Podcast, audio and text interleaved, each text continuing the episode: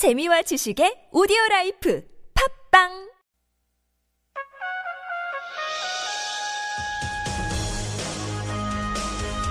예, 영국의 EU 탈퇴 브렉시트 파고가 우리나라에도 직접적인 영향을 미치고 있습니다. 추경 얘기가 계속이 되고 있는데요. 이 문제가 터지기 전에도 우리나라의 지금 구조조정 문제에서 특히 비롯된 추경 논의가 되고 있었죠. 브렉시트가 일어나기 전에도 한 15조 내외 정도의 추경이 필요하지 않느냐. 그중에 상당 부분은 이제 저산업, 해운업을 비롯한 여러 가지 제조업 분야의 구조조정에 이제 돈이 들어갈 수밖에 없는 상황이었었는데요. 브렉시트 이게 터진 이후로 우리나라의 재정 정책 필요하다 해가지고 지금 슈퍼 추경이 논의가 되고 있습니다. 일각에서는 뭐 20조 내외까지 얘기가 되고 있는 상황인데요. 과연 이게 필요한가? 야당의 상당수에서는 필요한 얘기도 하고 있는데 조금 더 차분하게 봐야 된다는 이런 지적도 나오고 있는 것 같습니다. 어, 첫날 지난 주말에는 영국의 이후 탈퇴 이후로 세계적인 주식 시장들이 정말 급락하고 우리의 주식 시장도 추락했었는데요. 어제 세주 이번 주 들어오면서 월요일 날 우리 주식 시장은 조금 어, 단기간입니다만은 조금 안정적인 그런 모습을 좀 이제 보여주고 있는 상황이고요. 세계 경제도 그렇습니다. 일단은 마음을 돌리자고 하고 있는데 어떨지 좀 두고 봐야겠습니다. 전문가들은요. 어, 영국의 이후 탈퇴 결정 못지않게 이게 질질 끌게 되면서 후유증 때문에 조금 더 문제가 되지 않을까 걱정도 하고 있습니다. 그래서 이후의 주축 멤버들이라고 할 수 있는 독일, 프랑스 등에서는 영국이 결정을 했다면 빨리 탈퇴해라라고 지금 압박을 가하고 있는 상황인데요. 우리 박근혜 대통령 이 상황에 대해서 어제 오늘 거쳐서 지금 이제 여러 가지 국민적인 주문을 하고 있는데 중요한 과제이긴 합니다. 또 보기에 따라서는요. 세계적인 파동이고 시민적인 파동은 크지만은 과연 우리나라에 얼마만큼 그렇게 비중이 있을 것인가 조금 달리보는 쪽도 있습니다. 그러나 좀 대비는 강하고 튼튼하게 하는 게 필요할 것 같습니다. 예. 우리나라의 상황에 대해서 지금 이제 여당 쪽에서는 일단은 추경은 좀 강하게 얘기하고 있는 것 같고요. 어, 주식 시장의 변동 상황에 대해서는 어, 만약에 변동성이 클 경우에는 공매도를 금지시키는 조치까지 지금 준비하고 있다고 하니까는요. 어, 또 너무, 너무 그렇게 걱정할 필요는 없을 것 같습니다. 관련해서 지금 여의도 정가에서 대표적인 경제통이죠. 이혜훈 의원 연결해서 새누리당 이혜훈 의원, 이혜훈 의원 연결해서 조금 얘기 들어보겠습니다. 안녕하십니까? 네, 안녕하세요. 예. 이 의원님 기재위 소속이신가요? 네, 그렇습니다. 위원장 맡으실 법도 한데 경선까지 가셔서 못 맡으셨어요. 뭐 후반기에 총각- 맡으실 건가요? 하반기가 이제 남아 있는데 그때는 뭐 어떻게 할지 다른 스케줄을 생각해야 될지 나중에 고민하려고요. 예. 아니면은 조만간에 있을 8월 9일로 혹시 또 당 대표 경선에 나가셔서 대표를 맡게 돼 버리면은 어, 상임위원장 맡기도 어려울 것 같은데요. 그러니까 뭐 일단 제가 아직 그 고민 중이라 결론을 내리지는 못했고요. 예. 네, 아직 알 수가 없는 상황입니다. 예. 일단 그 브렉시트 이후에 우리나라 지금 경제 상황에 대한 질문을 좀 드리겠습니다. 네네. 어, 브렉시트로 인한 우리나라의 국내 우리나라를 비롯한 국내외 경제 여건 어떻게 진단하고 계십니까? 당장은 큰 폭의 충격이 있을 것이다 이렇게 예상을 했었는데요. 그 예상한 대로 결정된 지 하루 만에 이제 세계 증시에서 한 3천조 원이 없어져 버렸잖아요 공중으로. 예. 이 정도로 굉장히 큰 충격이 있는 거는 뭐 어떻게 보면 당연할 수밖에 없습니다. 그리스, 이태리, 스페인 이런 게 보면 남유럽 문제와 3인방이라고 이제 소위 표현이 되는 예. 그 3국은 거의 한 13% 내외로 주가가 하루에 빠졌어요. 예. 이 정도의 충격은 어떻게 보면 예상은 됐던 충격인데 이 충격이 오래 갈 것 같지는 않습니다. 어느 정도는 좀 회복이 될 것 같은데요. 그렇다고 완전히 회복이 되느냐? 문제는 이제 불확실성 때문에 이것이 좀 가지 않을까 오랜 기간 그렇게 생각합니다. 왜냐하면 브렉시트가 촉발한 정치적 불안정성 이후에 더 이상 탈퇴하는 사람들이 국가들이 있을 건가 없을 건가 누가 할 건가 그다음에 영국이 과연 탈퇴가 언제 마무리될 건가 하는 이런 여러 가지 불확실성이 경제는 제일 악재거든요. 예. 경제에서 얘기할 때 제일 좋은 건 호재, 그 다음은 악재, 제일 나쁜 게 불확실이다 그렇게 얘기하고 있지 않습니까? 아하. 예. 그니 이제 일종의 이 브렉시트가 판도라의 상자를 열었다고 보이기 때문에 이게 어느 정도 오랜 기간 어려움은 가지 않겠나 생각합니다. 음, 지금 말씀하신 그리스 등을 비롯한 몇 나라들의 큰 충격. 이거는 그동안에 사실상 이제 최근에 이유가 흔들리는 배경에는 난민들, 이민자들 문제가 있었지만 근본적으로는 그리스 등 어려운 경제 상황도 있었었죠. 네네네. 예. 사실 어떻게 보면은 영국 국민들로 하여금 이후를 탈퇴하겠다라는 선택을 하게 만든 것도 이 원인 제공자 중에 하나죠. 예. 그리스, 이태리, 스페인 등등. 네. 이제 브렉시트 관련해서 어제 이제 청와대 첫 공식 입장이 나왔는데 우리나라의 대외 건전성이라든가 재정 건전성 높은 수준이다. 그래서 시장 충격에 대응할 수 있다. 정부의 인식 뭐 적절하다고 보십니까? 사실 어떻게 보면은 정부가 그렇게 얘기하는 거는 뭐 당연합니다. 예. 왜냐하면 경제가 심리 아니겠어요? 예. 근데 국민들이 불안해하면 당장 증시부터 얼마나 흔들리겠습니까? 그 실황의 교란을 국민들이 불안해할 때 더 증폭시키는 게 되거든요. 그러니까 정부는 국민을 안심시키고 이 교란을 최소화하려는 그런 발언을 하는 것은 어떻게 보면 뭐 그냥 자연스러운 일이죠. 예.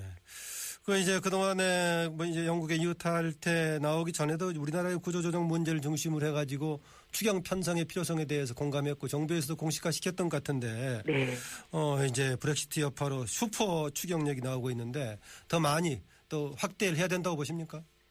저는 사실 이제 그 추경 처음에 얘기가 나왔을 때 보면은 구조조정을 위한 재원 마련에 필요해서 추경 얘기가 처음에 나오지 않았어요. 그랬죠. 근데 중간에 이제 이 추경을 포기하고 정부가 다른 방법을 택했습니다. 왜냐하면 제가 보기에는 추경은 국회 동의가 필요한 건데 여소야대 국면에서 이 야당과의 협상이나 이런 게 시간을 끌고 매끄럽지 않고 이러면 구조조정이 탄력을 못 받으니까 국회 동의를 필요치 않는 복잡하고 굉장히 돌아가는 방법으로 재원 마련을 발표를 했어요. 예. 뭐 한국은행이 기업은행에 대출해줘. 기업은행이 다시 자산공 관리공사에 대출을 해줘서 자산관리공사는 그 돈으로 펀드를 만들고 굉장히 복잡하고 돌아가는 비상식적인 방법이잖아요. 그랬다 나중에 이제 추경으로 정리를 했죠. 1호 부총리가요. 예, 근데 저는 그래서 오히려 그 처음에 얘기했던 방법보다 추경으로 전공법으로 하는 게 훨씬 깔끔하고 원칙제도 맞고 더 이상 복잡한 다른 문제를 일으키지 않기 때문에 그게 맞다고 봅니다. 예. 그래서 이왕 브렉시트 때문에 추경을 안 할 수 없게 된 상황이면 구조조정에 필요한 재원도 그렇게 복잡한 방법 포기하고 이 추경, 추경으로 돌리는 게 맞다라고 보는 사람입니다. 예. 그러면 규모는 어느 정도가 될까요? 사실 뭐 규모야 어떻게 뭐, 어, 딱 잘라서 얘기를 하기 쉽겠습니까? 그렇지만 저는 일부 기업연구소에서 보니까 뭐 거의 30조에 가까운 규모 이런 걸 얘기하는 분들이 있던데 그건 좀 동의하기가 어렵습니다. 예. 왜냐하면 당장의 시장을 안정시키기 위해서 필요한 추경은 이해가 되는데 우리가 지난 2008년 금융위기 이후에 거의 8년 가까이 한 번도 중단 없이 경기 부양을 해왔잖아요. 돈을 풀어서. 예. 근데 결과는 어땠습니까? 경기가 좋아지기보다는 오히려 계속 경제 성장률은 떨어져 오고 있습니다. 그 얘기는 이미 경기 부양, 인위적인 경기 부양이 경제를 살리는 효과는 못 내고 있는 상황이다.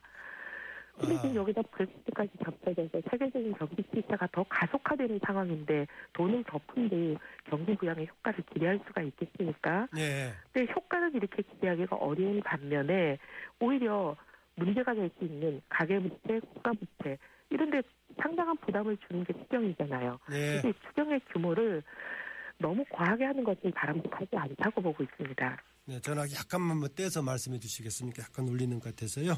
네. 어, 보니까는 그 야권에서도 추경, 모두는 아니지만 야권의 일부에서 지금 추경의 확대 편성에 대해서는 공감하는 것 같은데 이런 걸 얘기하는데 조금 야권과 여당이 같이 좀 협의를 하면 잘 될 건데 하고 야권에서는 불만 터뜨리더라고요. 사실은 여대, 여소야대 국면이기 때문에 야권이 협조 안 하면 추경이 국회를 통과하기 어렵잖아요. 예. 현실적으로. 그럼 야권과도 진정성 있게 이것을 협의하는 게 사실 정부가 해주면 좋죠. 그래야 정부가 추진하려는 목표를 빨리 그리고 오히려 수월하게 이루지 않겠습니까? 예. 그럼 정부가 현명하게 인식의 전환을 했으면 좋겠습니다. 그 한국은행이 3조 원 이상의 유동성을 확대 공급하기로 했는데 유동성 확대 공급이란 게 뭡니까? 아, 이게요. 어, 일종의 공개 시장을 좀 운용하는 방식을 통해서 예. 통화안전증권이라는 걸 요즘 가지고 있잖아요. 예. 이걸 발행을 해서 시장에 풀게 된다든지 이런 것들을 얘기하는 거죠. 그다음에 통화안전 계정을 운영하면서 이걸 신축적으로 하게 되면 돈이 어떻게 보면 한 밖으로 시장에 흘러나오는 그런 결과를 가져오지 않습니까? 일종의 양적 완화 효과가 있는 겁니까? 네네. 예. 금리를 인하해서 하는 방법도 있지만 이렇게 공개 시장 조작을 통해서 공개시장 운용이라고 표현하죠. 운용을 통해서 이렇게 하는 방법들이 있습니다. 예. 그 외에도 뭐 판매 조건부 채권을 조절을 하는 경우도 있고요. 예, 지금 그당 관련 질문을 좀 드리겠습니다. 최근에 네. 지금 이제 어제 김태흠 사무부총장 사퇴를 했는데 그동안의 내용 이걸로 수습이 된다고 보십니까? 사실 뭐 이건 이제 형식적으로는 수습이 된 걸로 마무리가 됐는데 근본적인 수습은 사실 개파 간의 갈등과 전 싸움이잖아요. 예. 이 개파가 없어지지 않는 한 이런 일들이 근절되기가 쉽겠습니까? 근본적인 것은 개파를 벗어나서 하나 되겠다는 모두의 인식과 자세가 필요한 부분이라고 봅니다. 예. 보니까 4.13 총선 오늘이 6월 28일이니까 딱 두 달 반이 지났는데요. 네. 두달 반 동안 새누리당 지난번 4.13 총선 참패했다고 했는데 발전적으로 계산된 거 있습니까? 사실 그 부분이 굉장히 국민 앞에 얼굴을 들기가 어렵죠. 국민들은 4.13 총선에서 새누리당에 호된 해초리를 주셨는데 바로 총선 직후에 국민 앞에 진정성 있게 사과를 하고 책임 있는 모든 사람이 근데 이제 이런 일들이 안 이루어졌죠. 예. 그리고 앞으로는 이런 일이 없게 하는 재발 방지와 확실한 조치를 만들었었어야 되는데 그것도 없었죠. 그리고 혁신 비대위를 꾸리는 과정에서도 오히려 총선 때 국민에게 심판받았던 그 볼송 사나운 개파 갈등과 싸움이 오히려 더 증폭된 형태로 나타났습니다. 예. 그동안 당내에 있었던 몇 번의 선거에서도 그랬고요. 그리고 비대위가 또 복당을 결정하는 과정에서 정말 이거는 어느 별나라에서 있을 수나 있는 일인가 싶을 만큼 이해하기 어려운 일들이 있었습니다. 예. 그러니 저희가 사실 두 달 반 동안 국민 앞에 바뀌는 모습을 보였다기보다는 오히려 더 걱정하게 만들지 않았나 그런 생각이 듭니다. 어, 그동안에 비대위가 했던 결정 중에서 복당 결정과 더불어 또 하나가 이제 그동안의 집단 지도 체제를 단일성 집단 지도 체제 아니면 단일성 체제로 바꾼다는 거였었는데 네. 최근에 보니까 다시 옛날처럼 합해서 최고위원을 뽑자, 아, 분리해서 뽑자 뭐 이런 얘기 나오고 있는 것, 아, 분리가 아니라 합해서 뽑자 네. 이런 얘기가 거론되고 있더라고요. 네. 어떻게 뭐 그 적절한 논의라고 보십니까? 사실은 이제 합해서 뽑자, 아, 합해서 뽑고 있는 현재 제도가 많은 문제를 가져온다. 그래서 나눠서 뽑자. 이게 일리는 있는 제안이거든요. 예. 왜냐하면 합해서 뽑다 보니까 1등은 대표가 되고 2등부터는 최고위원이 되니까 1등을 놓친 2등 최고위원부터가 굉장히 그 대표를 흔들고 공격하고 그래서 대표의 리더십이 확보되기 어려운 그래서 국민들 입장에서는 뭐 이렇게 봉숭아 학당 같으냐라는 얘기가 나올 만큼 굉장히 당의 이제 그 의사결정 과정이 혼란스러운 부분들이 있었습니다. 예. 그러니까 이걸 없애기 위해서 대표는 따로 뽑고 최고위원 따로 뽑자. 그래서 내가 떨어졌기 때문에 저 사람을 흔들어야 되겠다 이런 마음을 못 갖게 하자.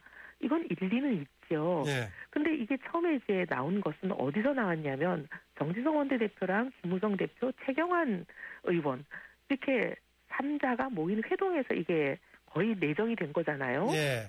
그래서 그때 그러면 친박들이 이건 문제가 있다라고 반발을 하든지 반대 의견을 내든지 했으면 모르겠는데 그때는 그런 게 없었어요.